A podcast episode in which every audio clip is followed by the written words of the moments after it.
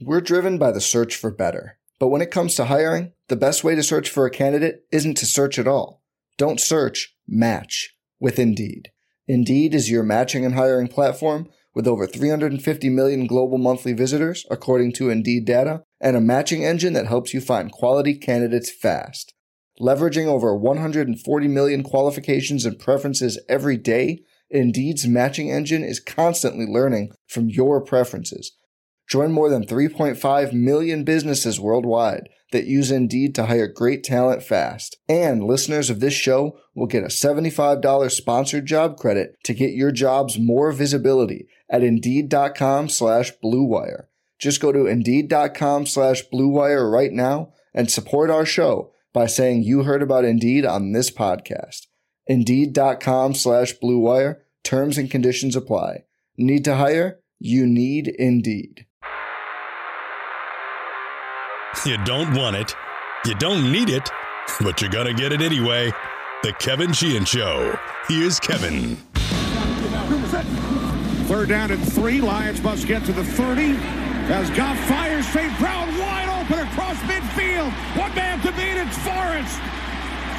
And Forrest knocks him out of bounds inside the Washington 25. That was the second drive of the game. The score was still nothing, nothing, but that would become the trend for the Lions throughout. Big chunk plays, big explosive plays.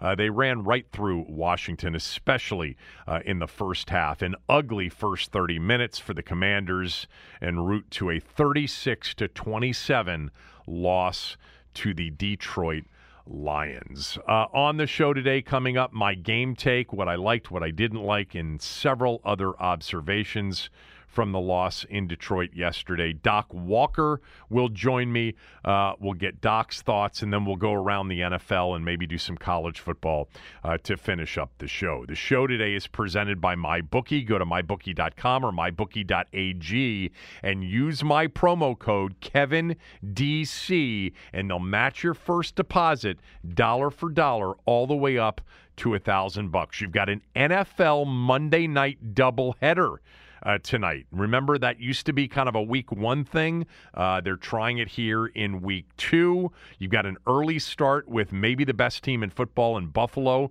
laying 10 to Tennessee. Uh, I gave out Tennessee as part of the smell test. The smell test four and four right now with Tennessee plus ten uh, pending. Uh, two and zero oh on the NFL yesterday with the Patriots and the Cowboys. Um, then the uh, the second game, which is not a true doubleheader. This the first game starts at seven tonight. The second game starts at 8:30. The second game is Washington's next opponent, the Philadelphia Eagles, laying three at home against the Vikings, who were so impressive in week one. Looking ahead, by the way, Washington right now at my bookie, a three and a half point underdog against Philadelphia on Sunday. Uh, they'll get the Eagles coming off a short week. And then next week, uh, when they play the uh, Cowboys in Dallas. Dallas will be coming off a shortened week because they have next week's Monday night game against the Giants. Uh, the Giants, surprisingly, 2 and 0. And for now, until Philadelphia plays, uh, leading the NFC East. Nobody saw that coming. The Giants, by the way, are three point favorites over the Cowboys next Monday night after Dallas uh, upset Cincinnati yesterday 20 to 17, part of a wild uh, NFL uh, Sunday. Um, anyway, go to mybookie.com, mybookie.ag, use my promo code KevinDC, and they'll match your first deposit dollar for dollar. Many prop bets for all of the games, lots of season props as well, um, but all of the games for tonight and the upcoming week. All right, let me start with this. Um, I think I'm going to be a little bit more relaxed, maybe even positive than you're expecting after the loss yesterday. They are one and one through two weeks. Uh, I think most of you would have taken that uh, a week and a half ago uh, to know that they would be uh, no worse than one and one. You would have said, "I'll take one and one as long as zero oh and two isn't on the table," because really that's the disaster that was averted. The win over Jacksonville last week was really as much of a week one must have. And we talked about it going into the game, and they got it. It was close. Um, they could have lost that game, but they got that one. And even though Detroit was a winnable game going in, at least we thought, and even winnable when you got to the second half, you know, it was a one score game. I think one and one um, is, you know, uh, kind of meeting expectations. Was Detroit gettable? Uh, Washington's gettable. I mean, that's what Detroit was thinking. But one and one with the first division game on tap against the Eagles, um, you know, an arch rival. Uh, depending on what Philadelphia does tonight, uh, regardless, it, it's kind of a, a, big early measuring stick game. Um, but they're in a in a decent spot here after two weeks. I wouldn't give it back. But yesterday's loss combined with last week's win, you know, has revealed a few things, some good, some bad. Uh, the offense didn't do anything in the first half yesterday, but six of the eight quarters that the offense has been on the field so far, it is apparent to me, um, and it should be apparent to you, that offensively, this offense is really capable of major explosive plays, lots of them, with several different explosive options for the quarterback to turn to. Dotson, McLaurin, Samuel, you know, Logan Thomas, really good players. And Wentz is capable through two weeks, I think we're learning, of making them look good. Not always, but more good than bad so far from Wentz through two games. We'll get to the first half when I get to my game take here in a minute or two. But Wentz can throw it better than anybody they've had in five years. And by the way, uh, there's something I'm learning about Carson Wentz here, watching him, you know, play by play, not just highlights or a couple of games here and there. His memory is short. You know, he doesn't, you know, hang around dwelling on mistakes. He is ready to get back out there and sling it after any misfortune or disappointment. I'm not sure he really cares much about what just happened. Um, anyway, I, I, know many of you are ready uh, and were ready at 4:15 yesterday to kill everybody. You know, they weren't prepared. That's obviously on the coaching. You know, it's Rivera's fault. They're bad on defense. Enough of Del Rio. Get rid of him. Uh, the play calling in the first half, Sheehan, your boy Turner isn't as good as you think he is.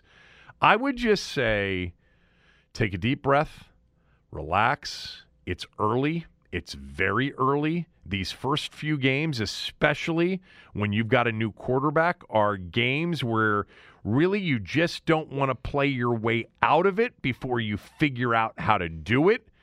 You know, we're not talking about a team that has Patrick Mahomes or Josh Allen or Aaron Rodgers, you know, or Tom Brady. You know, Washington's in that, you know, group of 20 to 25 teams. Each year is different. Each week tends to be different. You need time to figure it out, figure it out. You know, Washington's not a good team right now. Nobody should have expected them to be good yet. The destination is to become a good team and be alive when you get to that point, if you get to that point. And that's really for teams like Washington what September and even early October, you know, are about staying alive. Don't play your way out of it. Win enough games while you're figuring it out so that if you do figure it out, the games are meaningful when you get there.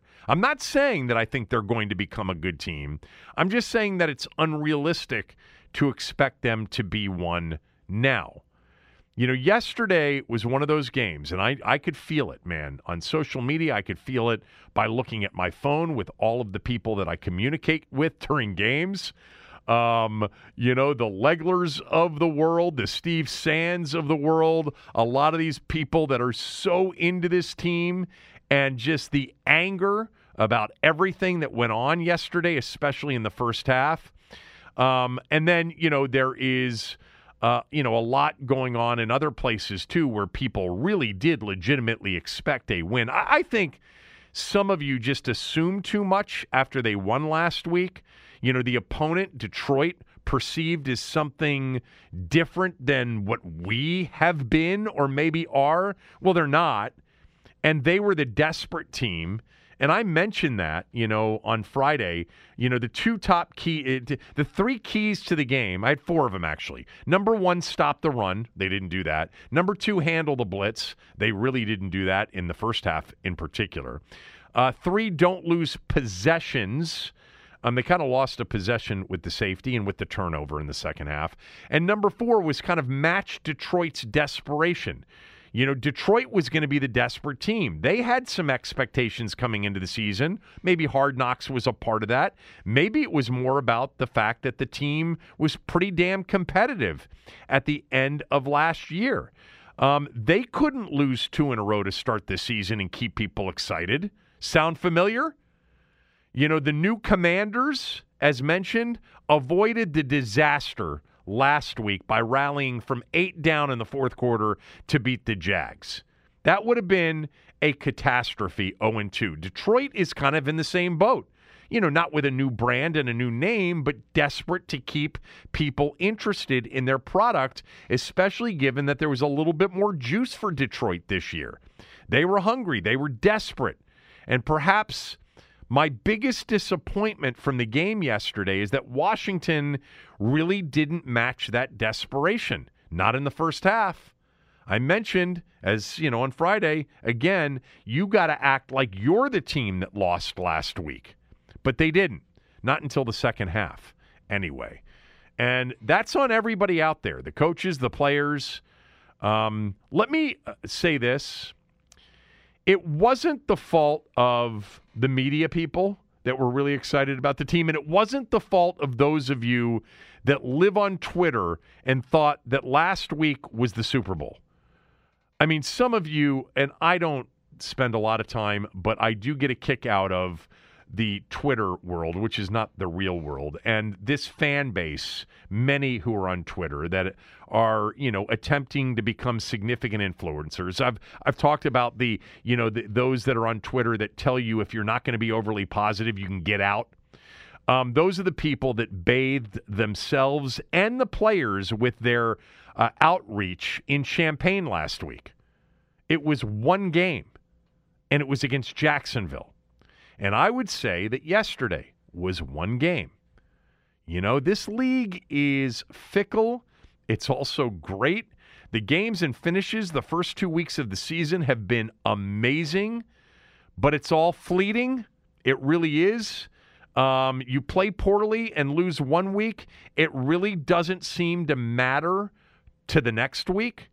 You know, there are perfect examples. Look at how poorly the Cowboys played Sunday night in their loss to Tampa Bay. They lose their starting quarterback, and they come back and they beat the defending AFC champs with Cooper Rush at quarterback. You know, you had Arizona yesterday. They gave up the most points in week one. They looked like a disaster in the making in week two at halftime, being down 20 to nothing in Vegas. And then they come back and they win an amazing comeback overtime win over the Raiders. And it's like, hey, we're one and one, and the vibe's totally different. They were so close to being being an ugly 0 and 2, and instead, you know, they're one and one. And as my good friend Steve Czaban used to say, let's go have ourselves a season. It's really such a fine line league. We know that. I mean, the Jets yesterday, the Jags. This league's impossible. The Giants are 2 and 0. You know, the, the best organizations with the best quarterbacks have the best chance. I think we all understand that. For everybody else, it's week to week, especially early in the season. And the goal should be just don't play your way out of it. Stay alive, try to become the best you can be with the pieces you have. And Washington has some pieces. They have more than they've had, especially on offense recently. We'll see if they can figure it out.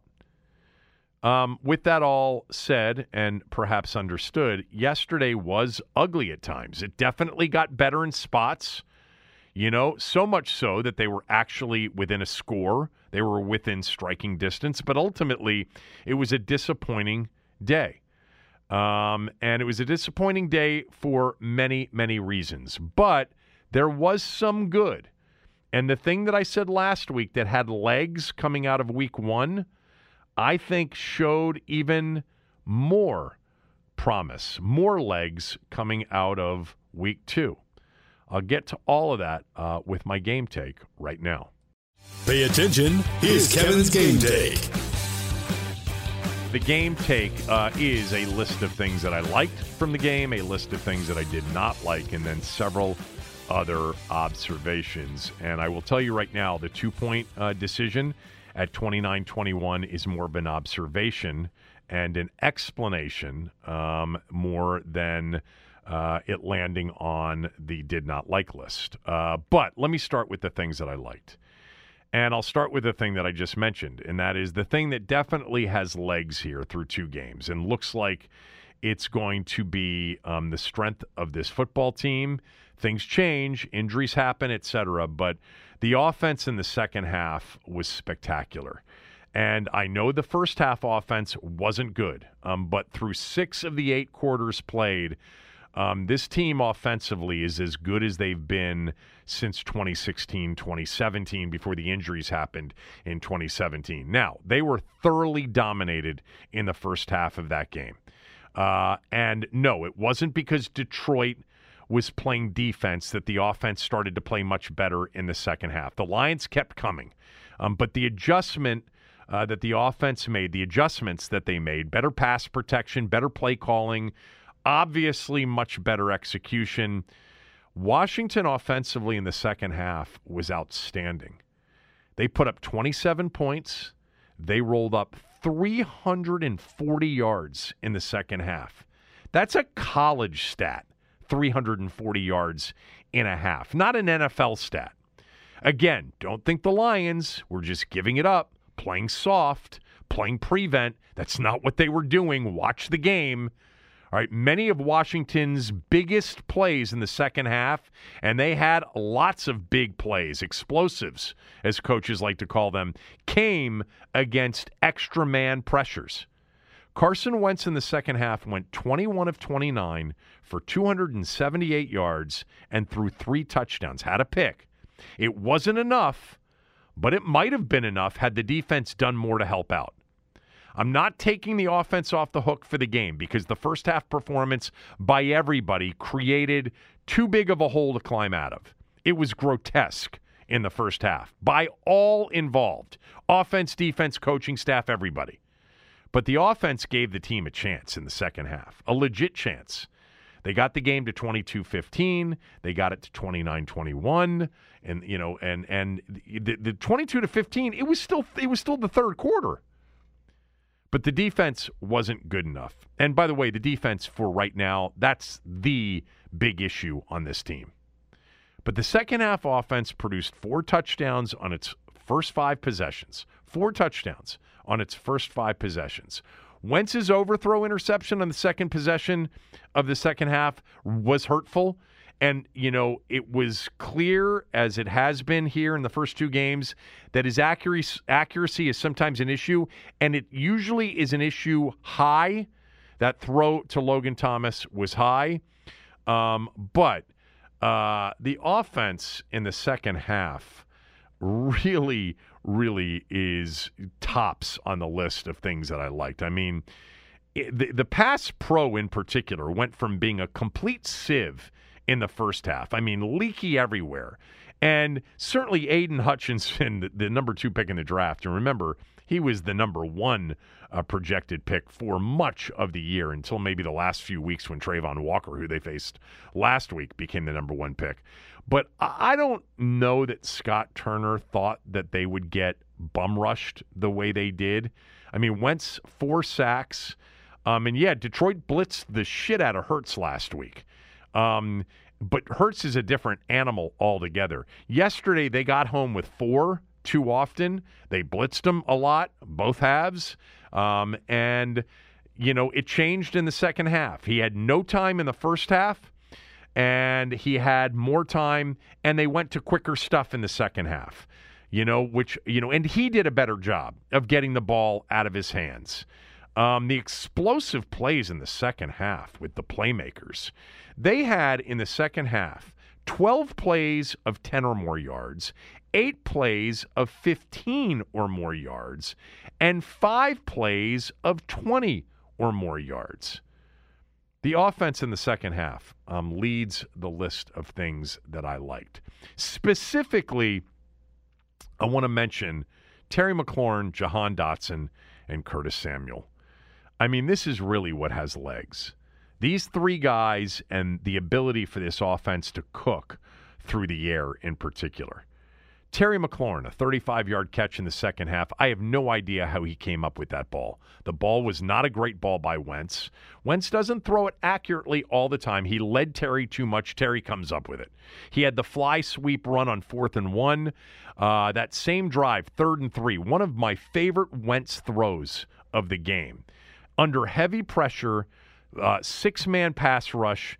He avoids the sack, gets it out to Terry, short of the sticks. Terry catches it, makes a move, slips the defender, and they get the first down. Uh, Wentz's throw also to Gibson um, before the score that made it 29 21 on that drive versus uh, you know six six man pressure in the red zone was a great throw too. Um, Terry McLaurin, uh, you know, on the list of things that I liked. Jahan Dotson had, by the way, the first first down catch of the game that came on their sixth drive late in the first half. Um, he had the big time catch on the first drive of the second half, 40 yards, big chunk play, big explosive. He had the catch on the two point conversion, which I loved that play, by the way. Um, there have been some plays here in the first two weeks that I, have really enjoyed kind of the design of. That two point play, for me, as a basketball guy, Dotson fakes like he's setting a pick and then slips it.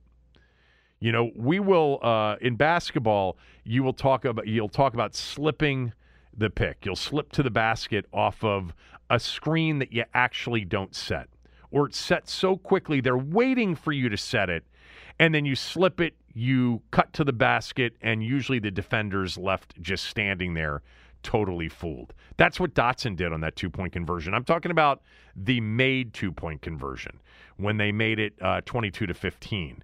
Um, he goes like he's going to set a pick for the outside receiver and then just slips it and he's wide open for the two point conversion. Uh, I, I love Jahan Dotson so far. He's everything that I thought he could be.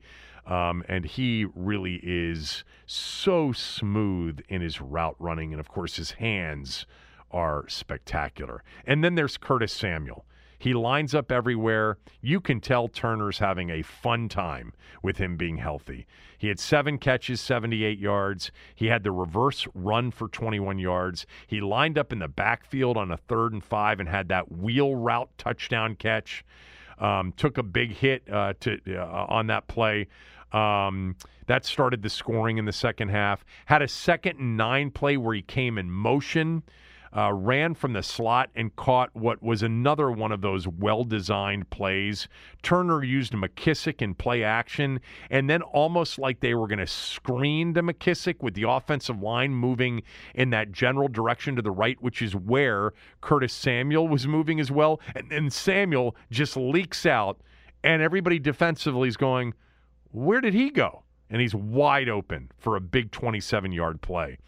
Uh, that reverse was fun. It's going to be fun all year uh, watching Turner scheme up ways to get Samuel uh, the ball, which is, you know, what he's got, uh, you know, in the same vein with Dotson and McLaurin, same kind of situation. But Samuel really is gadgety, versatile, um, just can do so many things. There is no doubt right now that the strength of this football team are those three players. And it's not debatable.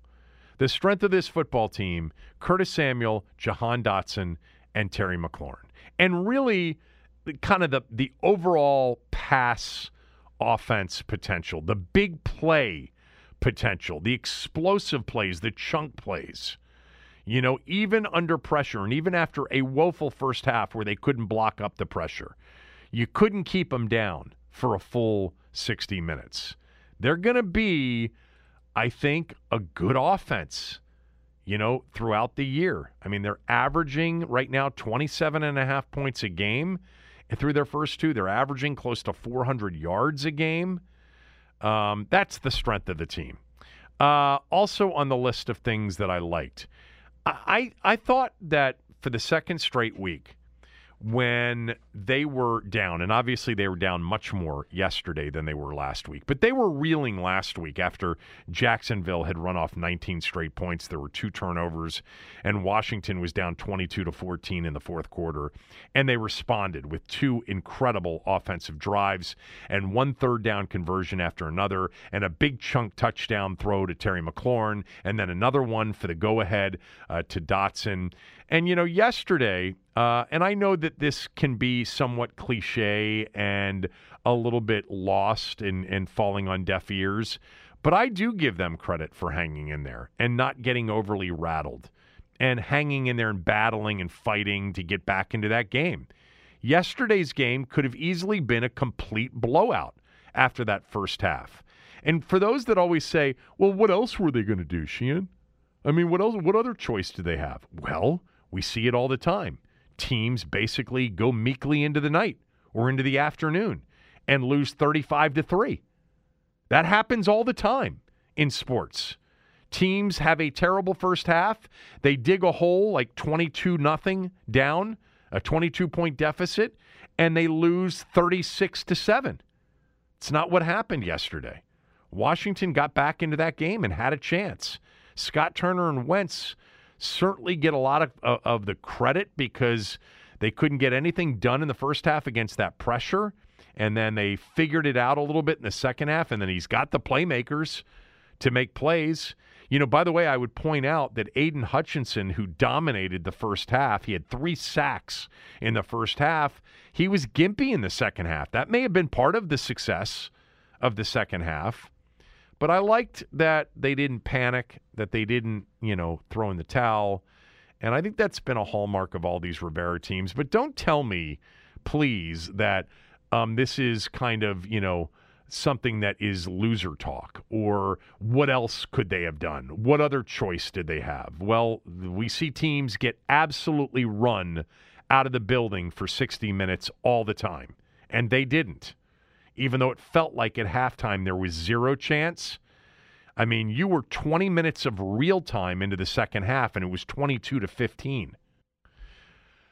Um, one more thing. I'm going to throw this on the list of things that I like, and I'm just prefacing this with I may have to pull this back tomorrow after I watch the game again in a little bit more detail, especially the all 22, if I have time to get to it. It doesn't come out really until later today or tonight.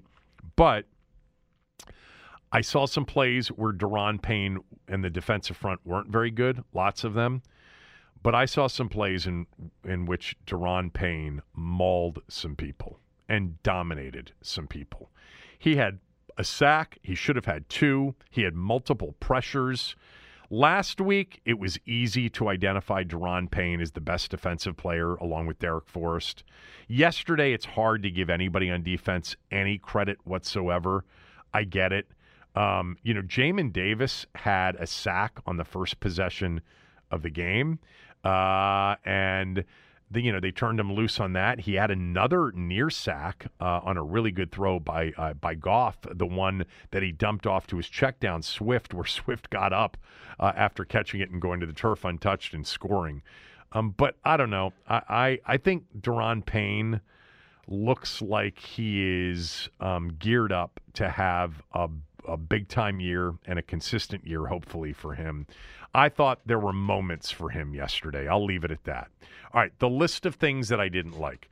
I guess I would start with the defense. I mean, I could start with the lack of urgency in the first half, but I'm going to start with the defense because my number one key on Friday to beating Detroit was stopping the run.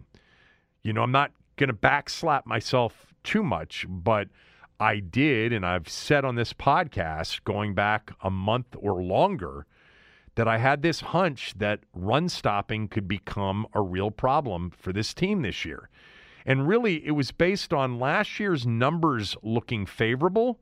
You know, I think they were seventh in rush defense in DVOA uh, per football outsiders. But I just remember that when teams really wanted to run it, they did.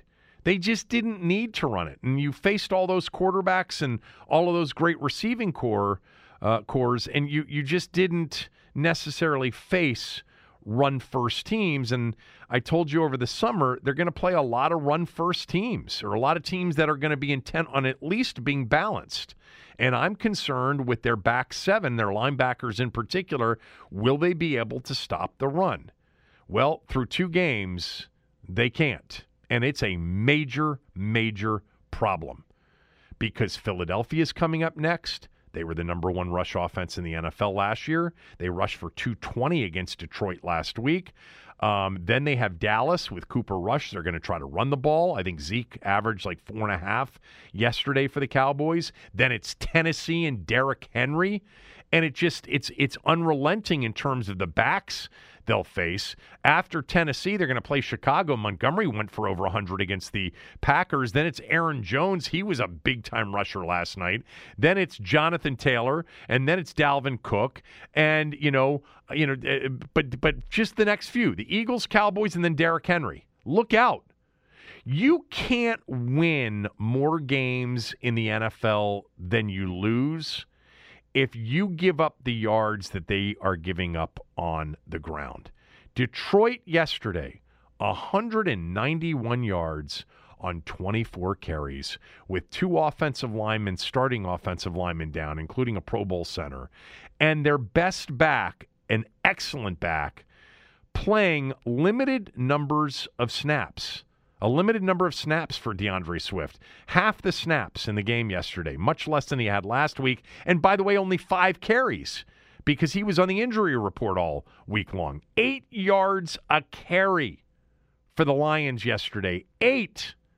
That's disastrous. You know, and if you look at it from a rushing standpoint and you take Jared Goff's two carries for minus two yards out, it's 22 for 193. It's even better. Uh, they have a problem right now against the run. In two games, they've now given up against Jacksonville and Detroit 314 yards on 42 carries, seven and a half yards per carry. And next week, it's the Eagles, as mentioned. They face some good backs. Etienne's good. Robinson's good from last week. Swift is sensational um, even though you know he wasn't at 100% and played half the snaps. Williams had a big game. Reynolds out of the backfield. Wasn't he here, Craig Reynolds, briefly? I think he was.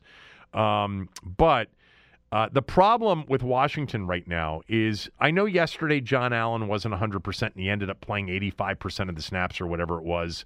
I know their linebackers are problematic, and I know missing Cam Curl is a problem. And then yesterday, Daniel Wise goes down, Toohill goes down. They were scrambling, but they got run on early, too. I mean, if they're going to commit eight to the box to stop the run, that becomes problematic because they don't have a great secondary behind them. I understand when teams choose to run against cover two and maybe a, a deeper cover two shell which Washington's played a little bit of, but Washington also played a lot of five man front yesterday. Uh, they're they're in trouble right now defensively.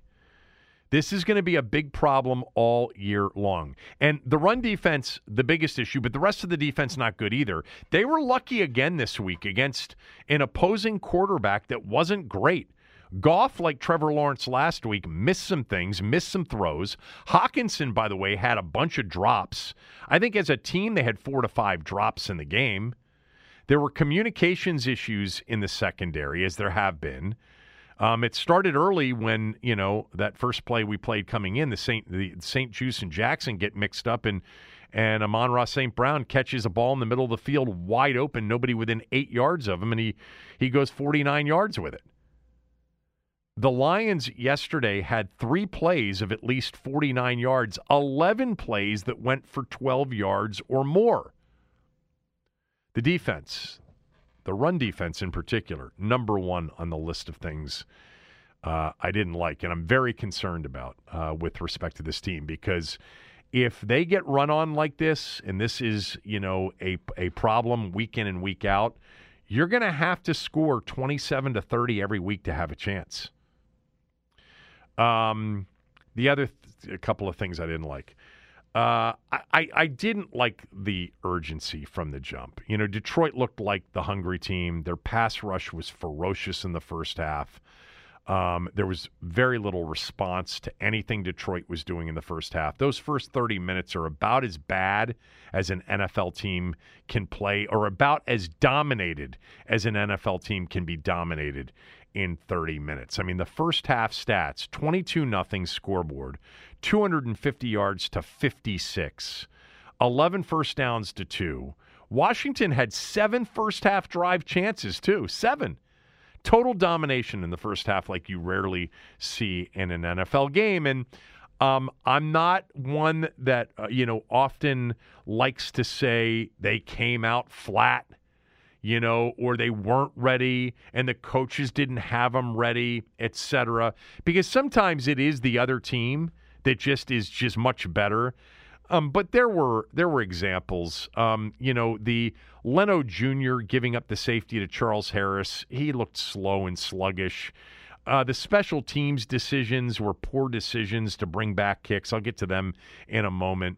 Um, there was, uh, you know, the irony of this is their first defensive drive of the game was probably their best. You know, two plays, third down sack by Jamin Davis, and then they actually had a goal line stand when Detroit decided to go for a fourth and goal from the three. But you know, there were plays like that flea flicker where Wentz throws the ball down the field and Cam Sims seems to be totally unaware of anything.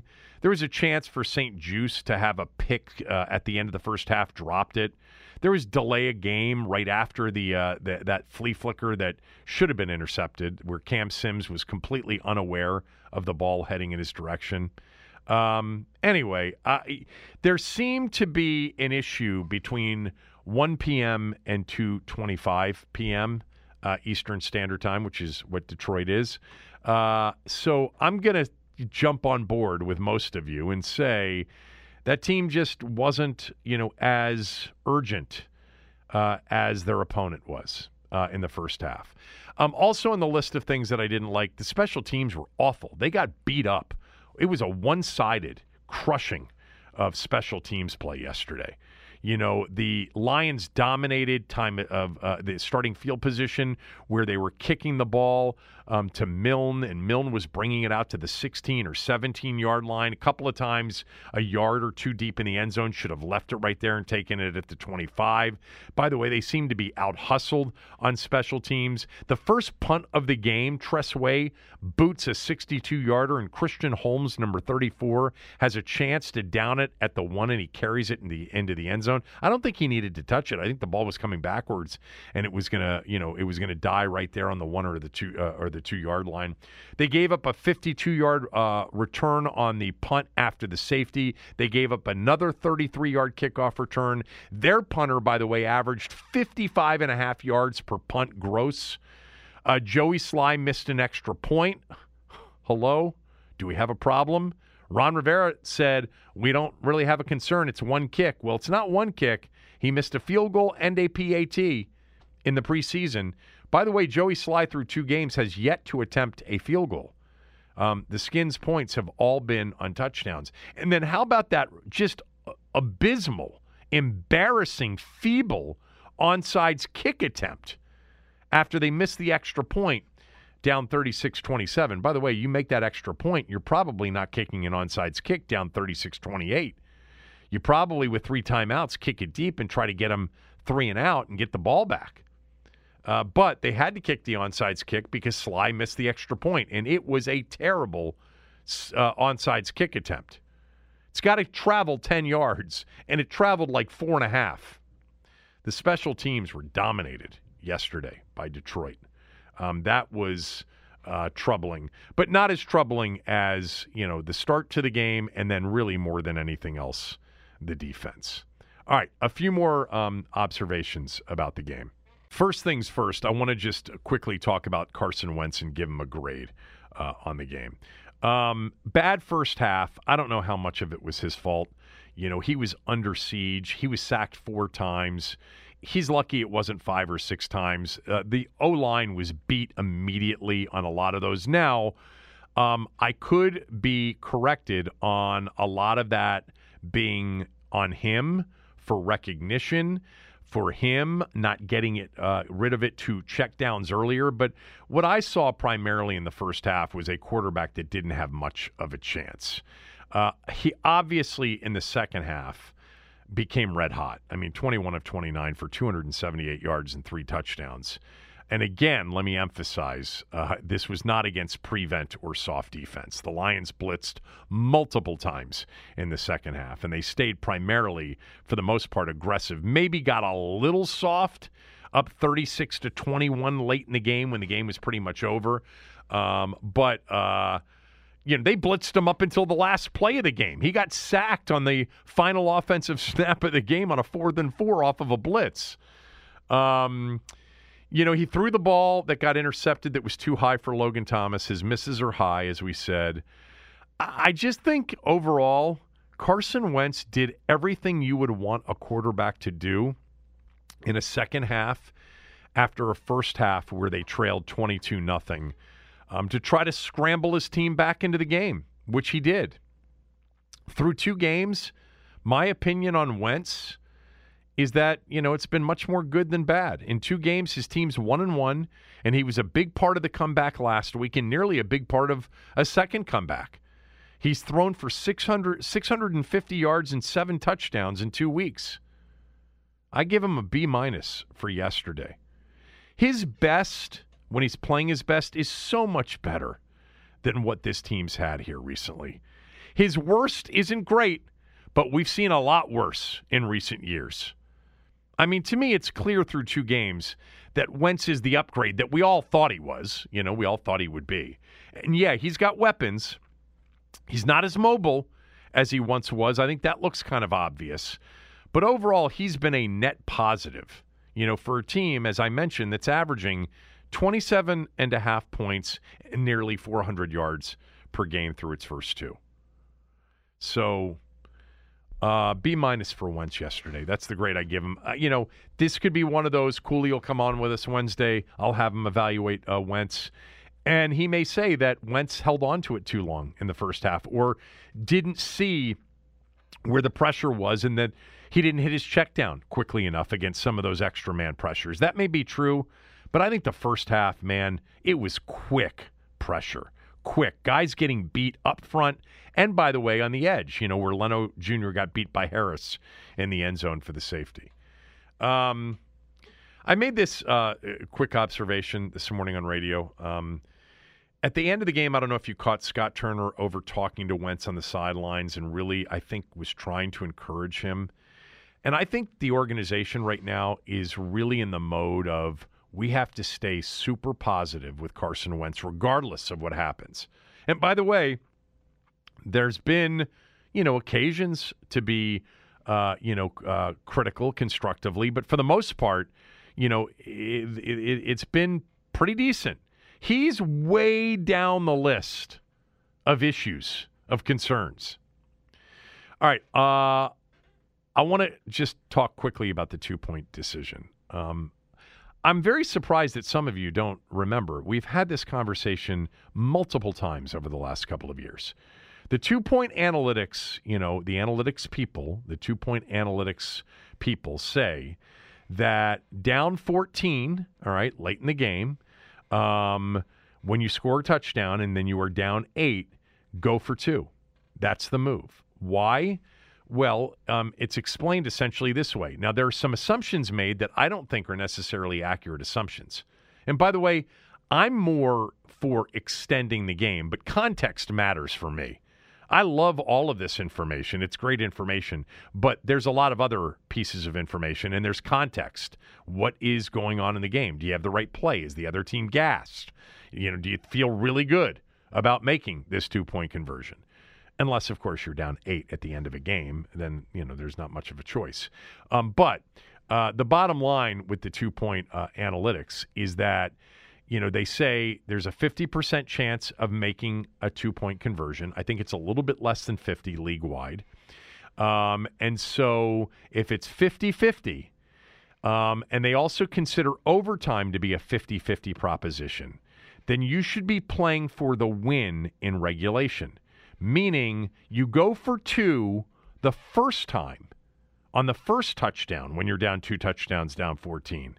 So that if you miss it, you've got a chance to come back and tie it on the second. If you wait to go for the win on the second two point conversion, there's no coming back from that if you miss it. So the idea here is trying to avoid overtime, which they deem to be, they, the analytics people, a 50 50 proposition, which isn't always true. You know, it's not the, you know, winner of the coin flip that wins the game. Um, and by the way, I would, you know, submit that the team that is trying to extend the game and playing for overtime and kicking extra points, they have just scored 14 straight points and they've got, you know, by definition, the other team a little bit on the ropes. So maybe advantage the team that's just scored two touchdowns and kicked two extra points going into overtime. But the idea here is 50 50 on two point conversion. So if you miss the first, you come back and get it in the second and you go to overtime. But if you make it on the first, now it's a six point game and you can kick for the win off your second touchdown. Atlanta yesterday in the one of the late games against the Rams, they were down 31-17. They blocked a punt, scored a touchdown. They went for two. Down 31-23 and they made it. And it was 31-25. So Arthur Smith, you know, sort of uh, in the two-point uh, analytics decision on down 14, score touchdown, down eight, go for two. They got the ball back. They had a chance to win that game down six. Now, let me just say again, I am generally for extending the game. Context matters, but I'm, I'm for extending the game for a couple of reasons. Number one, I don't think the 50 50 percentage on two point conversions is right. And by the way, that's a team specific thing.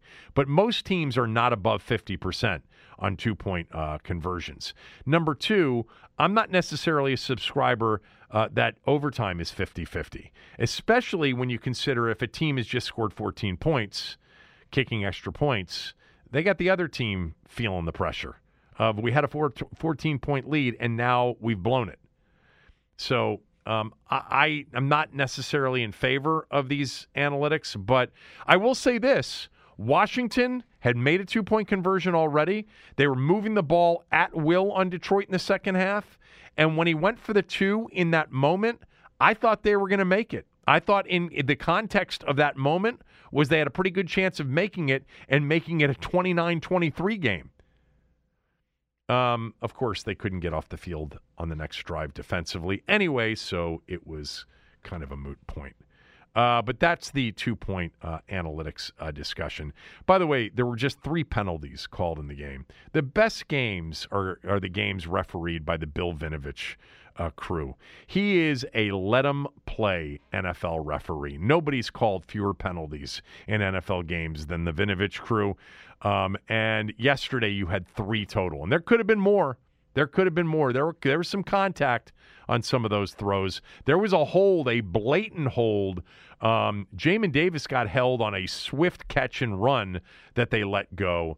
Um, so, uh, but I love those games where they let him play. And Vinovich and his crew, they always let him play. Uh, the injuries, well, Chase Roullier is the one that you got to be most worried about because the interior of that offensive line, I don't think had a great day.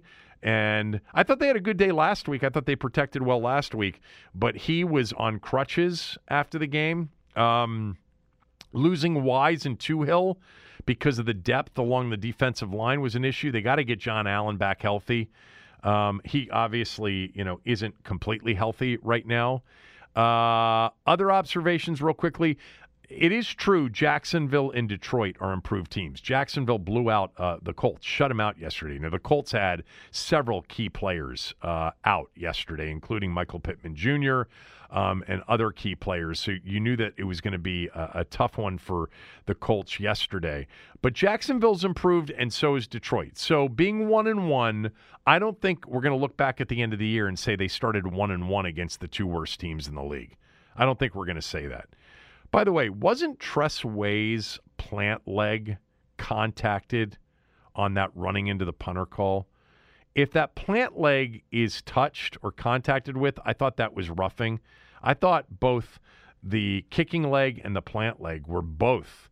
Um, there, there, was contact uh, with both of them. Um, Yeah, uh, De- D'Andre Swift is special. You know, five runs, 56 yards, over 11 yards per carry for him. He was limited snap count wise, was injured all week, played the game, and still was spectacular. And that play where Goff, you know, knows where the check down is on the blitz, gets it to Saint, uh, gets it to um, uh, Swift, and he gets up and crosses field and scores. That's a lot of him. It's also a lot of some bad defense. By the way, I thought uh, William Jackson got a little bit unlucky on the St. Brown touchdown. That was not a great throw, and he just slipped. Um, anyway, uh, that's kind of it for the game take. Philly's a three and a half point favorite next week, and uh, you know it's it's a it's it's a big game. I mean, it, this league is wacky, you know, and I think most people will probably play Philadelphia and it's usually in those cases where the team that you're not expecting to come up and play well. Washington should be a desperate team. Now, that depends on what happens with Philly tonight, but um, big early season game in the NFC East. Uh, one and two going to Dallas versus two and one over a team that I think is a Super Bowl contender. I don't like their chances against Philadelphia because Philadelphia's strength is Washington's weakness right now. Philadelphia's strength running the football is Washington's number one you know, gaping, uh, you know, uh, gaping holes everywhere, and number one problem right now. That that just doesn't bode well. Uh, offensively, Detroit put 35 up on the Eagles, so we'll see if Washington can, you know, move the football and score a bunch of points next week. Uh, I wonder what the total is. Let me just see what the total is at my bookie, because um, I'm going to guess it's 50 against the Eagles. Every bit of it. Uh, 50 and a half. Three and a half, the Eagles are favored by. The total's 50 and a half. All right, uh, Doc Walker up next, right after these words from a few of our sponsors. We're driven by the search for better. But when it comes to hiring, the best way to search for a candidate isn't to search at all. Don't search, match with Indeed. Indeed is your matching and hiring platform with over 350 million global monthly visitors, according to Indeed data, and a matching engine that helps you find quality candidates fast. Leveraging over 140 million qualifications and preferences every day, Indeed's matching engine is constantly learning from your preferences Join more than 3.5 million businesses worldwide that use Indeed to hire great talent fast. And listeners of this show will get a $75 sponsored job credit to get your jobs more visibility at Indeed.com slash BlueWire. Just go to Indeed.com slash BlueWire right now and support our show by saying you heard about Indeed on this podcast. Indeed.com slash BlueWire. Terms and conditions apply. Need to hire? You need Indeed. Hey, it's Kaley Cuoco for Priceline. Ready to go to your happy place for a happy price? Well, why didn't you say so? Just download the Priceline app right now and save up to 60% on hotels. So, whether it's Cousin Kevin's Kazoo concert in Kansas City, go Kevin, or Becky's Bachelorette Bash in Bermuda, you never have to miss a trip ever again. So, download the Priceline app today. Your savings are waiting. Go to your happy place for a happy price. Go to your happy price, Priceline. This segment of the show today is brought to you by Window Nation. Call them at 866 90Nation or go to windownation.com. Mention my name. Buy two, get two free. Half price on all windows right now with no down payment, no payments, and no interest until the year 2025. That's 866 90Nation or windownation.com. Doc Walker jumping on uh, with me right now. I'll just start with this. Uh, why did they lose yesterday? Well, they dug a hole they couldn't dig themselves out of. Uh, they could, they can't, they don't cover well, and it was just it couldn't make it up. And when you play as poorly as they did in the first half, it's pretty difficult to beat a pro team. What's the biggest concern you have right now about the team? The biggest concern I have is that I don't get answers as to their defensive concept. I don't understand what the goal is defensively. Uh, other than that, I mean, it's it's September. September in the NFL is messy across the board. Right. because of these ridiculous preseasons that they employ now. And safety has been the biggest reason that they've done that, and concussions are down, and that's good news. But the play is pitiful, and we just got to stomach it. And it's been that way now for for about eight nine years. So this is not brand new, but it is what it is. Yeah, it's just let's start with the defense because you, you singled it out, and I agree with you. I mean, the first two games of the season are in essence preseason games. I mean, they're very, they're, they're not always so telling, but they have played two of them now. And more importantly, if you go back to last year, the 17 they played last year, they didn't play very good defense. Um, they got they've been gashed here in the first two games on the ground. They're not covering well. What specifically do you think are the issues? Is it talent? Is it scheme? What what, what are you seeing that you know? I, am trying to find whether or not this is fixable right now. I don't know because you know to me it's almost like two concepts wrestling within themselves. They don't seem to be clear as to what they're trying to get accomplished it's like I don't really know who's in charge. I have no idea. And from a conceptual standpoint, we keep leaning on our defensive line, and that's good. But we've seen other people destroy us or disrupt us, and we don't seem to have that level of disruption. So then it would seem that either we got to create more immediate presence through blitzing, or maybe playing more man coverage than zone to where we dictate the outcome. We seem to be a punching bag. And I, for the life of me, don't understand why we don't contest our opponent's passes. Our receivers have to make all world catches on almost most of their receptions, and they get it done. They're special, but they're also being defended. Our people, people catch, they're uncontested. We're giving them too many chunk plays, and that's like confusion, disorganization, or incompetence. So, how much of that is on the coaching? Well, it's all, they're, they're 50-50. It's a team effort. I, I think you're in trouble whenever you mention your starting corner, and the first time you mention his name, people go, oh, yeah, he's a better slot guy. Well, then why isn't he playing the slot? Kendall Fuller. You can't convince me that you're comfortable at corner when every time I mention, and he's a good player, and they go, oh, yeah, but he's really a slot guy. Oh, really? Well, then who's the corner? Well, we got a guy, but he's a man guy, but we play him in zone. Oh, really? Okay. So that whole thing is confusing. That to me is unacceptable that it's even relayed that way. If Jackson's so good at what he does, let him do what he does well. Same thing with 52. Well, you know, he's really athletic and he's fast. And I go, when in doubt, why don't you have him rush the passer? and they finally figured that out. Guy goes in, gets his sacks. We've seen this before. They did it with LaVar Arrington. I saw them ruin part of his career based on a different staff. I've seen it when um, we had Manusky here. We had people running wide open. I'll never forget the Indianapolis Colts game. It, when people are wide open, there is a disconnect within communication, concept, and really believing what you've been asked to do. You know, Jamin Davis has taken a lot of the heat. Um, how did you think he played yesterday? Uh, I couldn't evaluate it. I haven't. I've seen it once, and, and I, I just think that I like the kid a lot. It hasn't changed me on him one bit. They had him. He's an example of what I'm stating. He's athletic more than anybody you have, and then turn him loose, let him go, and he goes in, gets you a sack.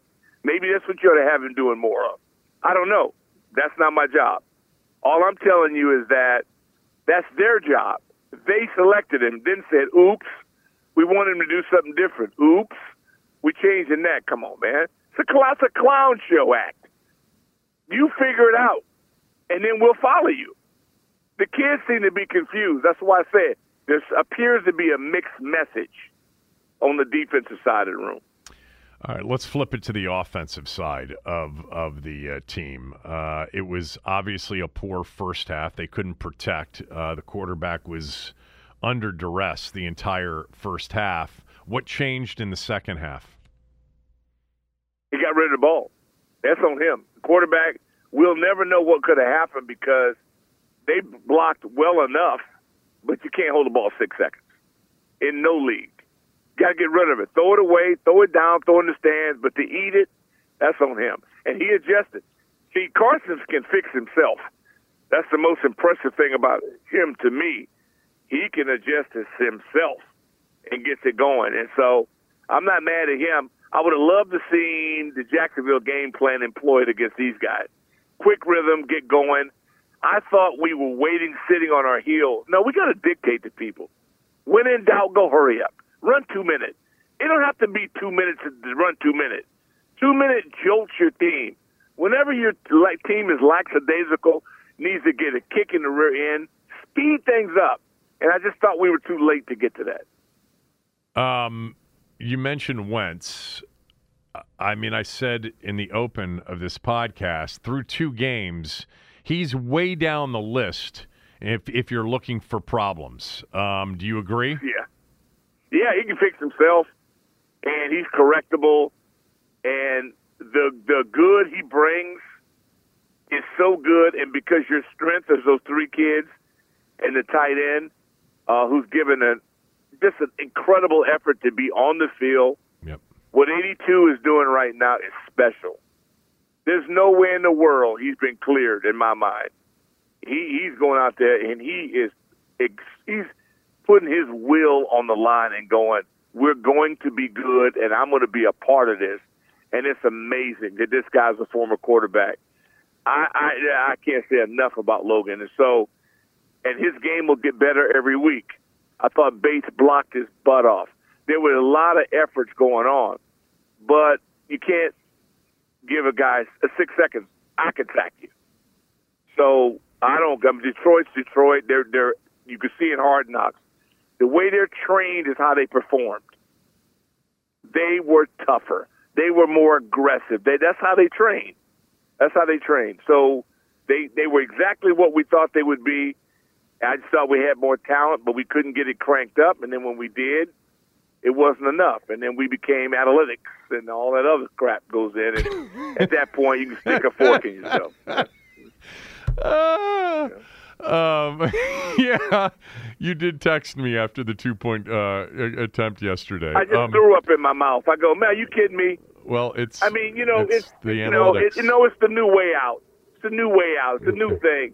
It's a new job. You can just say the analytics. Oh, okay, all right, dude. Yeah. I ain't gonna go. This is Yeah. whatever. Well, he he said he said, well, it's the math.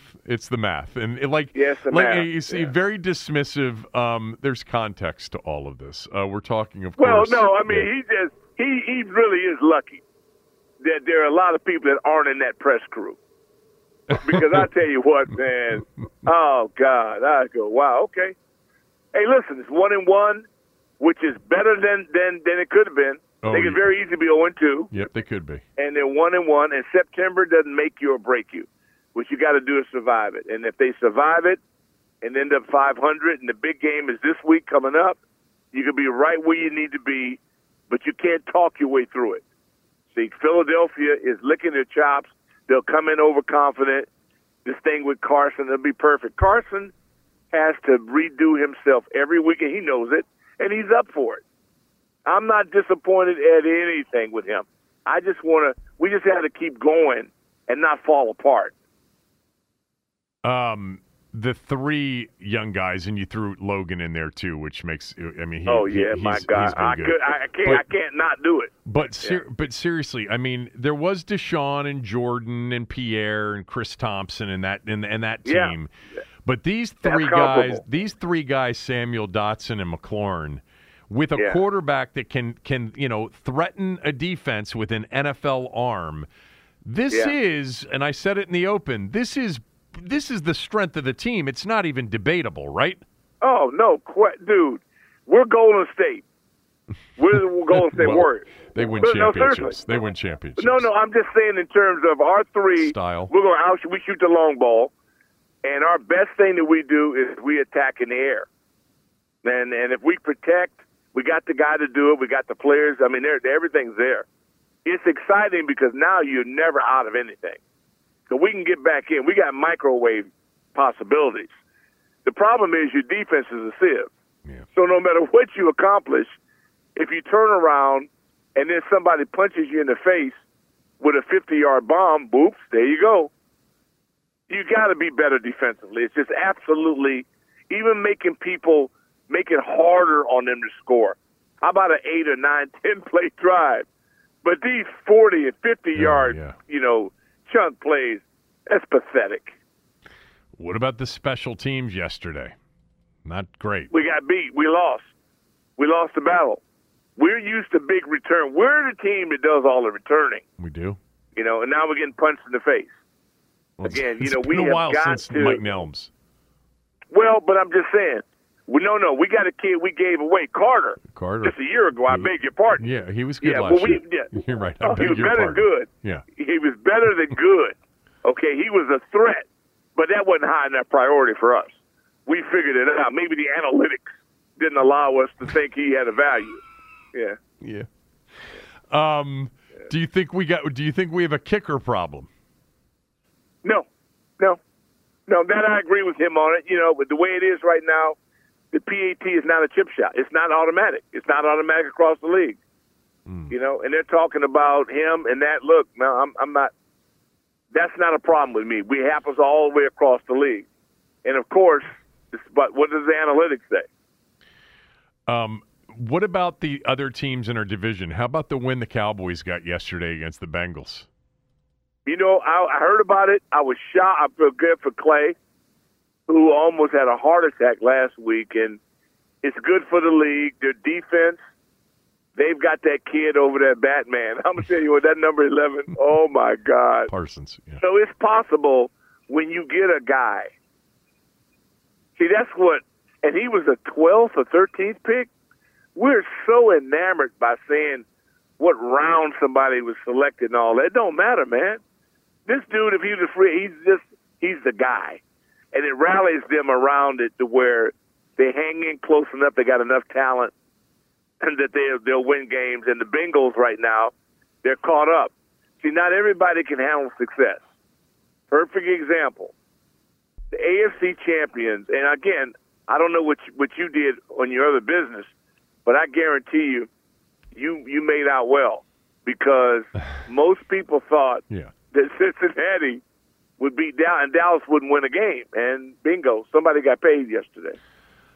Yeah, I, I had the smell test did give out the Cowboys plus the points. I know, I heard yesterday. it. I heard it. I know. I I'm a reg- I'm a subscriber. Yeah, a Well, subscriber. you don't have to subscribe. Just it's it's free. No, no, you have to subscribe. to it. No, it's not free. It is It's not free. It is free. It's not free. Now, if you want to make money. All right. So, uh, in all seriousness, though, um, Yeah. Yeah. they're playing Philly. Philly runs the Yeah. ball, and they got a quarterback that can really run the ball. Then you got Yeah. the Cowboys. Then you got Tennessee with Derrick Henry coming in. Now let's just say one at a time. We can't get that far down the line. Well, I'm just There's telling no you what they've got lined up, and this is this is the issue. If if you can't stop the run Can't in this run, league, right. you're not you're Right. going to lose more games than you win. Exactly. There should be no way. That's why I can't wait to call my bookie this week because I can't wait to see how this thing lines up. Because there's no way in the world anybody should think with a clear head that Washington can beat Philadelphia. Well, Philly's playing the Monday. They're playing the Monday night game, and so you get that benefit of, of playing the team on a short week, and then ne- Yeah. and then next week they play the Cowboys after the Cowboys play on Monday night. So Yeah, we're getting yeah. some breaks here, schedule. Yeah, I heard my my favorite talk show host lay all that out this morning, and he was very thorough. You know what? It doesn't What? mean crap. Mhm. They could play the day before. It, it, doesn't matter if they had two days rest. Uh-huh. It wouldn't matter. None of it matters. What matters is that are we going to have people that can fundamentally come up and tackle people?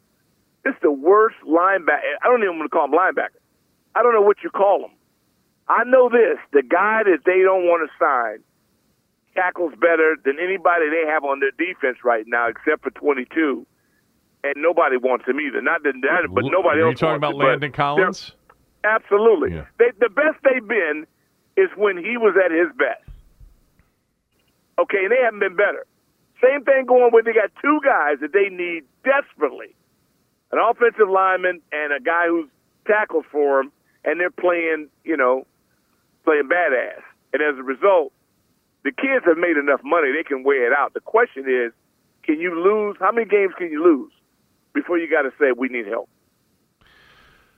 Um, they didn't do a whole lot in the offseason. They thought they were coming back with a defense that was, you know, just off of a, a weird year where they played a lot of great quarterbacks. Um, and yeah, so the far, analytics said that they didn't need anybody. okay, Yeah, yeah, it didn't need anybody. Um, how They much? Last question for you. One of your favorites, and I'm being serious here. I'm not just trying to, to, to have fun with you. Well, How much okay. of yesterday's first half was just a flat out manhood issue?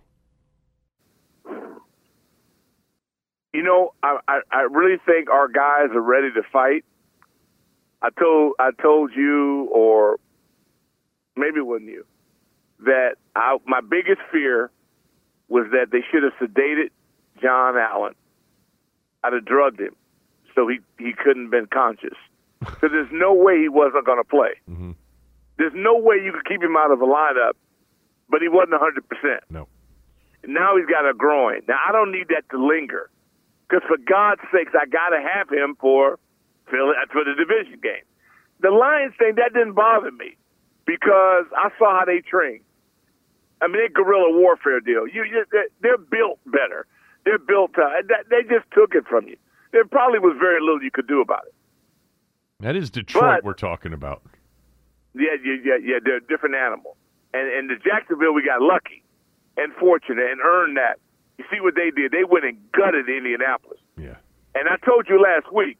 I said, boy, they got some specimens. Yeah. It's a different vibe, man. It's a forget the publicity, forget where they went to school and all that crap. Just look how they perform. People are different than we are. We get close, but we don't get the we don't get the prize. You know, our guy ninety, who I, I consider a freakish guy, he's out. He's really good, but he ain't. He didn't finish. He doesn't get the desired result. He's close.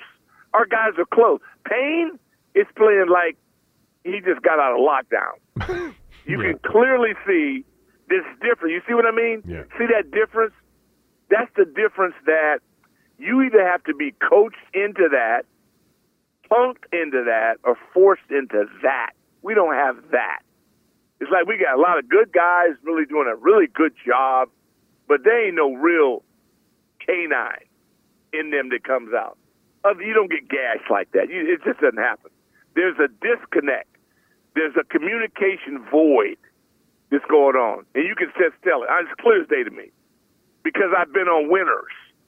I've seen what it looks like, and it's not pretty, and it doesn't sound the way you want it to sound.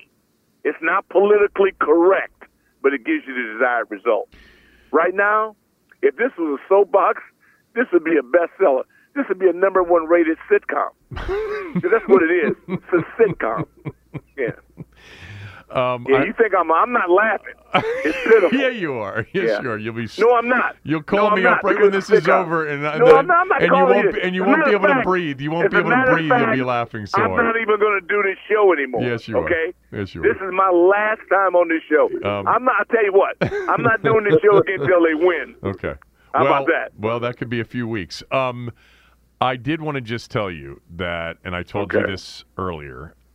I loved the Joe Theismann football life. I loved you in it. You're always great in these things, you know, My on the Riggo thing, on the Gibbs thing. But when you said, look, he was a celebrity during the week, but Joe was a caveman on Sundays. You know, Oh, no you- question. I know, but it was, you Bro- know, it- brother, shoot, yeah. it, it really was. It was very well done. Doc's a big part of it. Mark Moseley's a big part of it. Gibbs is a big part of it. I, I just, you know, when I see these things, whether it was the Dexter one or the Riggo one or, um, you just get nostalgic and you're like, man, it, it- we, it was the organization in sports. Certainly one of the two or three of them. People don't even Who do get you it. see? Beathard, Gibbs. Yeah. See, this is the thing. You can't replace the leadership Well, and, Jack- the, and the organizational vision Cooke. of how you select players. Oh, you had yeah. Well, you had a sports owner. Right. See, we have an entertainment owner. He wants to be in the movies and film and all that. He should be allowed to go do what he really wants to do. Jack we had other interests too, so he got Beathard, and let him do his job. You get even if you appoint people a position, we got two GMs now, but they still have to be allowed to do their job. All right, Doc Walker, uh, everybody. Patreon.com slash Doc Walker for his podcast uh, with Solly uh, at Rick Doc Walker on Twitter. But more importantly, now he's back on 980, B&G today, Burgundy and Gold today. Uh, he'll be on with uh, Scott Jackson today, 12 to 3. Um, this week he's also on Thursday, and I don't know if you're on Friday. I don't. Your schedule Friday, yeah. your schedule changes so much each week, but just tune in 12 to 3 on 980 because Doc is now back on the station several days a week. Um, I appreciate it, and I can't wait to do it again with you. If they win, I'm back. Okay, bye. See ya. Later. Richard Doc Walker, ladies and gentlemen. He was great on the Theismann thing. Doc's always great on those things. NFL Films turns to Doc on all of those, you know, documentary things on the Redskins, and they interview him, and they probably use more of his interview than anybody else's. Um, but the Theismann thing really was good. Uh, I'm sure it's available on demand. Um, if not, the NFL Network will be running it multiple times, I'm sure, over the next uh, couple of weeks. All right, we'll finish up by going around the NFL and a little bit more right after these words from a few of our sponsors. Survivor 46 is here, and so is On Fire, the only official Survivor podcast. And we have a twist this season.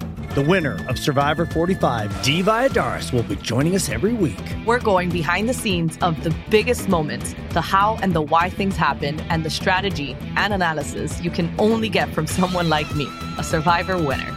Listen to On Fire, the official Survivor podcast, wherever you get your podcast.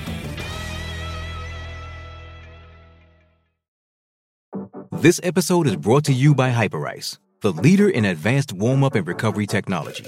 They have tons of innovative products, like Venom heated wearables to help soothe sore back muscles, Normatec compression boots to speed up recovery and increase circulation, and Hypervolt massage guns to improve mobility. Loved by athletes like Naomi Osaka and Erling Haaland. Try them yourself. Get 10% off your order with the code MOVE at hyperice.com. The biggest plays and the clutch moments. It's time to go around the NFL. This is 50. Does he do it, Jim? There it is on the way. Maher's kick. It's good. Cowboys win it. Talk about avoiding a disastrous start when there were high expectations. The Cowboys on Sunday night and then on Monday and Tuesday and Wednesday of this week, they were basically counted out. I mean, the season's over. Dak's hurt. They suck anyway because they looked so horrible against uh, the Buccaneers uh, even before Dak got hurt. And yesterday they beat the defending AFC champions on a walk-off 50 yard field goal. You know, they dominated that first half. It was really interesting. Tony Romo and Jim Nantz were on the call of this game very early in the game. It may have been the first offensive snap for the Cowboys. Uh, Tony Romo said, Jim, I think the Cowboys are going to play well. I think Cooper Rush is going to play well, and I think the Cowboys are going to win this game. Uh, they had a 17 to 3 lead at halftime. Cooper Rush now 2 and 0 as an NFL starter. Remember last year on Halloween night went into Minnesota and beat the uh, beat the Vikings on an 80-yard drive, walk off basically at the end of the game. Uh, you know, this was huge for Dallas because I know they counted them out and people counted them out. You can't do that in the NFL. Like we've said, these first few weeks, you just have to stay alive until you figure it out.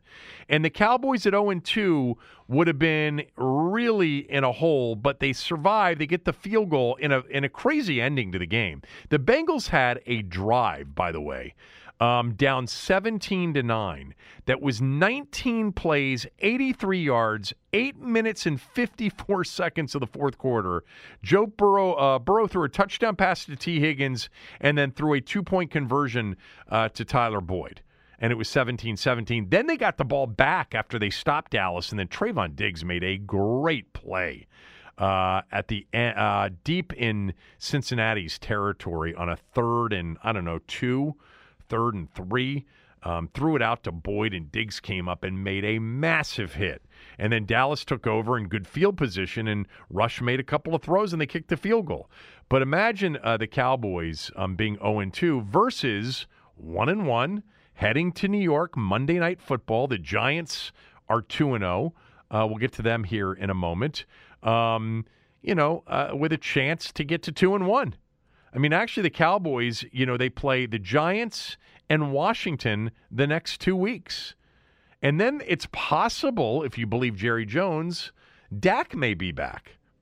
Uh, they ran the ball a little bit more yesterday. I think Zeke looks good health wise.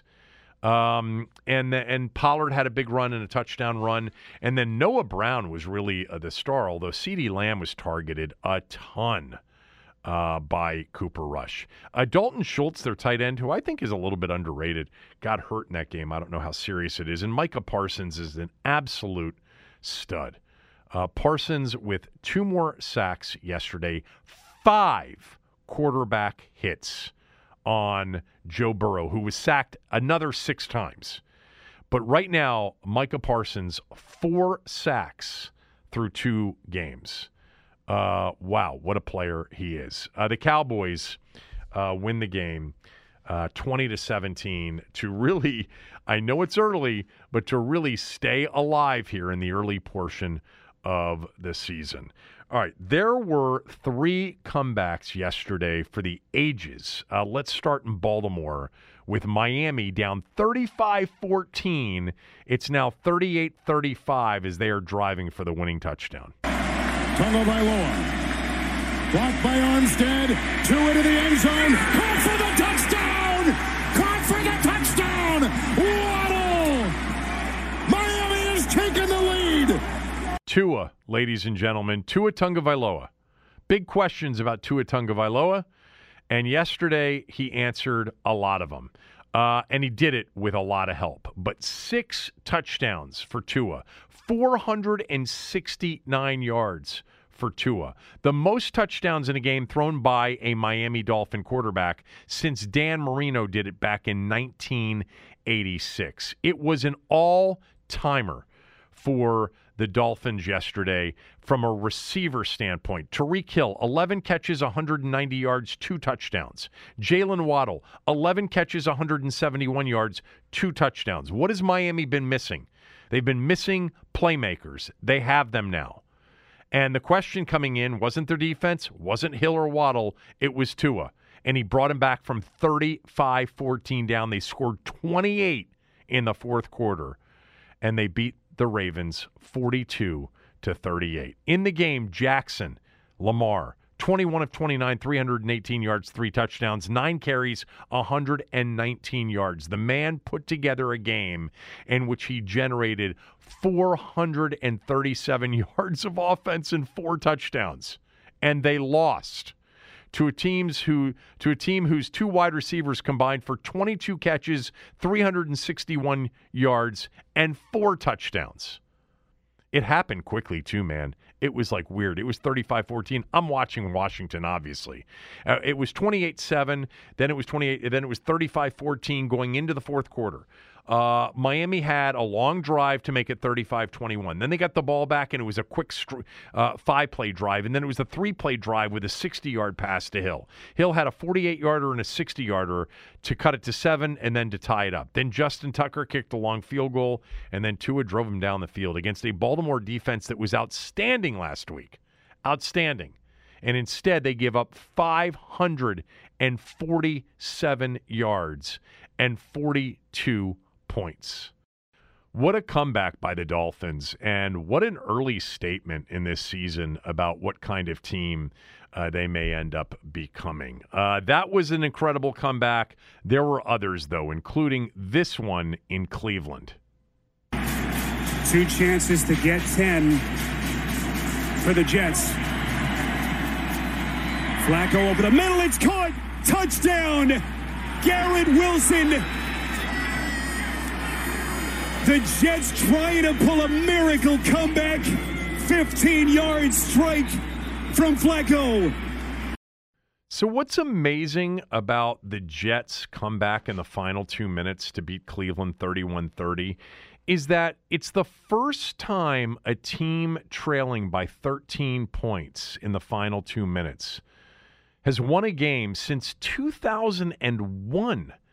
Uh, you know, 13 points even you know, and that's in any scenario. The Jets didn't have any timeouts left, which means they had to recover an onside kick. But I would have thought that you know, not that it would uh, it would have happened a lot, but a team would score with under two minutes to go to cut the lead to six, and then they had three timeouts left and got the ball back. But according to ESPN stats and information. Um, teams had won 2,229 consecutive games when leading by at least 13 points in the final two minutes of a game.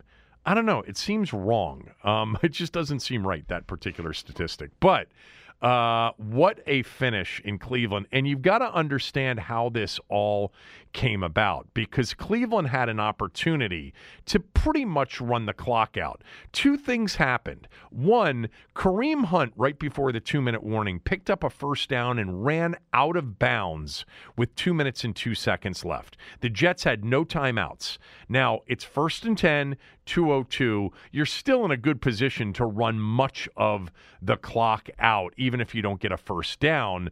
Um, but you can't run the entire clock out. But he runs out of bounds with two minutes and two seconds to go. So now they have to run a first and 10 play before the two minute warning. And on that play, Nick Chubb takes the ball, breaks to the outside, and scores a touchdown. So it's if Chubb had gone down, even short of the first down marker, the first down marker was in a tight spot because it was like at the one yard line. So we would have had to really done a, a number to get down with his momentum carrying forward.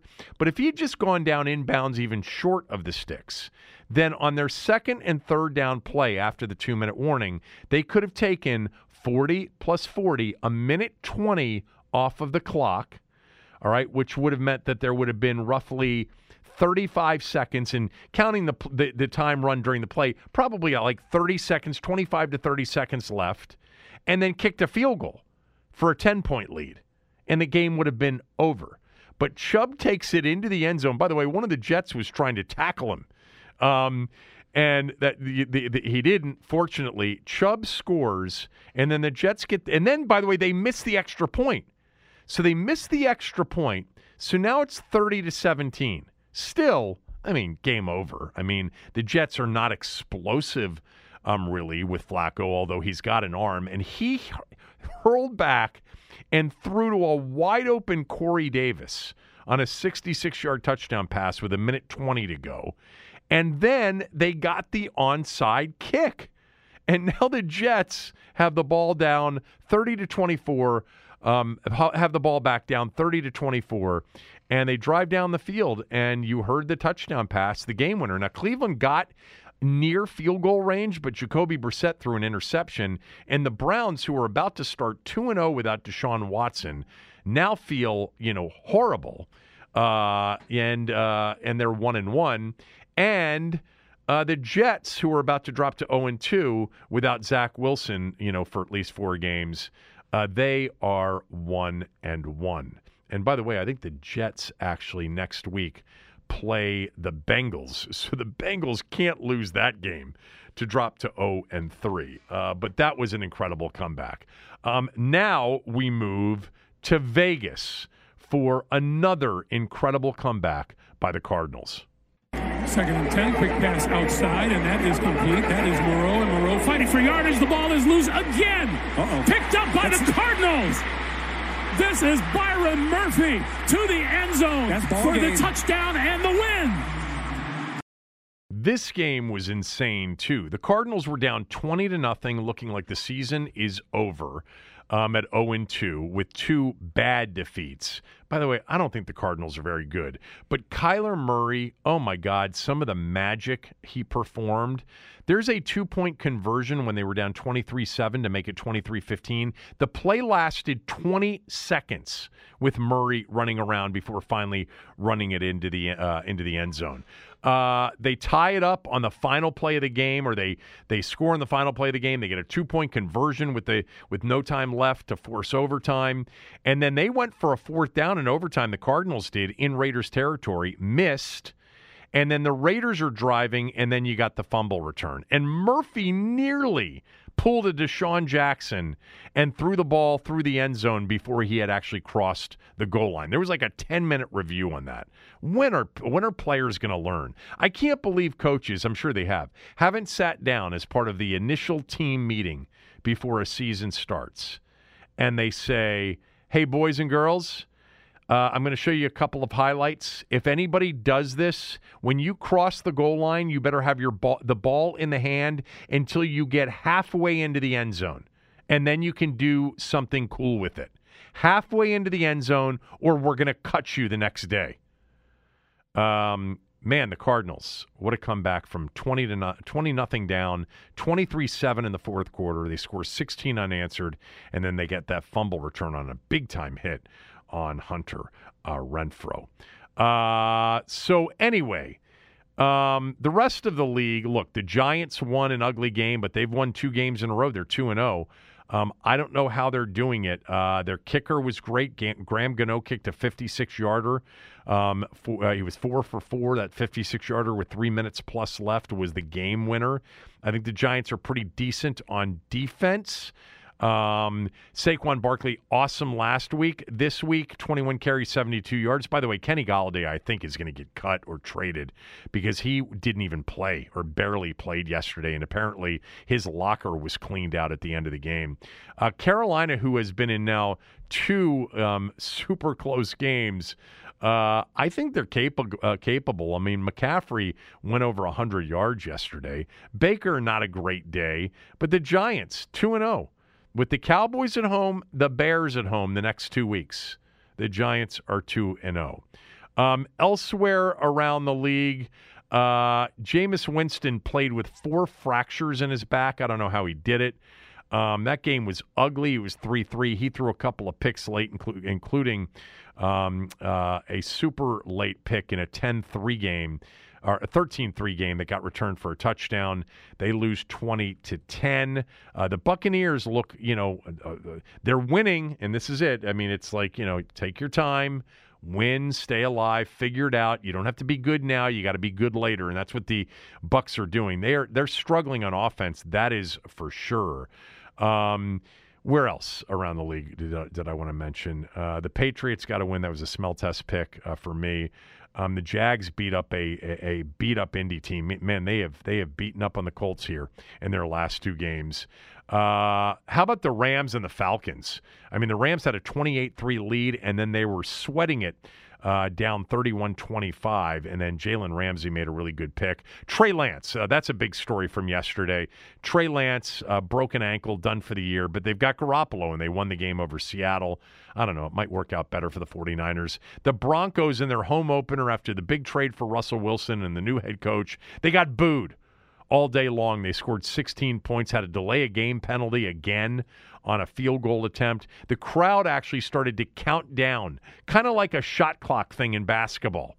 Started to count down the play clock because the Broncos have been so late getting out of the huddle and have had so many delay of game penalties. But they won the game 16 to 9. I think the Texans aren't terrible. In fact, right now, I don't know who the terrible, terrible teams are like the Falcons shouldn't be that good, but they, you know, almost came back and they had the Rams on the ropes. I thought the Cardinals actually were going to be awful before their comeback. Um, yeah, the Bears. It was 24 to 10, and they, I thought they had scored a touchdown to make it 24 17. The Packers look much better. Aaron Jones, big time last night for them in a 27 to 10 win. I don't know who's terrible right now. Uh, we'll see. I mean, the Jets might be awful, even though they got the win. I don't think Houston's awful. I don't think Jacksonville and Detroit are awful. I don't Atlanta isn't good. By the way, you know who's really good for them is Drake London. He was the guy that Washington would have selected um, had they. Uh, had they had he been there, they wouldn't have traded back and taken Dotson. But London got picked by Atlanta, and in the first two games, uh, London so far. Uh, 13 catches for 160 yards. He had eight receptions for 86 yards and a touchdown yesterday on 12 targets. He's been really good for them uh, so far. So tonight you got two uh, doubleheader on, on Monday Night Football, which will be fun.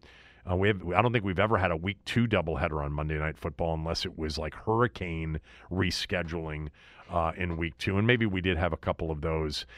I did want to mention Maryland's win on Saturday night over SMU. Uh, it wasn't pretty at all.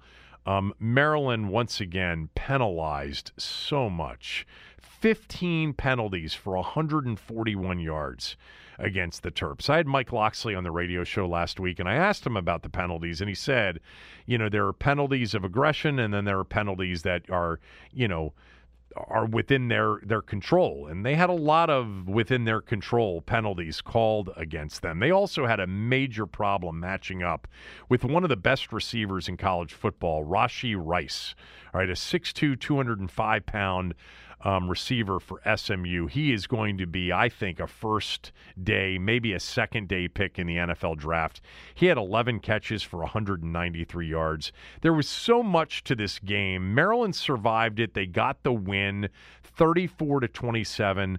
Uh, you know, uh, Tua's brother Taulia Tagovailoa, 17 to 23, two touchdowns. It was Roman Hemby um, with with 151 yards on the ground. Maryland really uh, can roll up some some yardage and points, but the penalties were just so destructive. The turnovers were as well.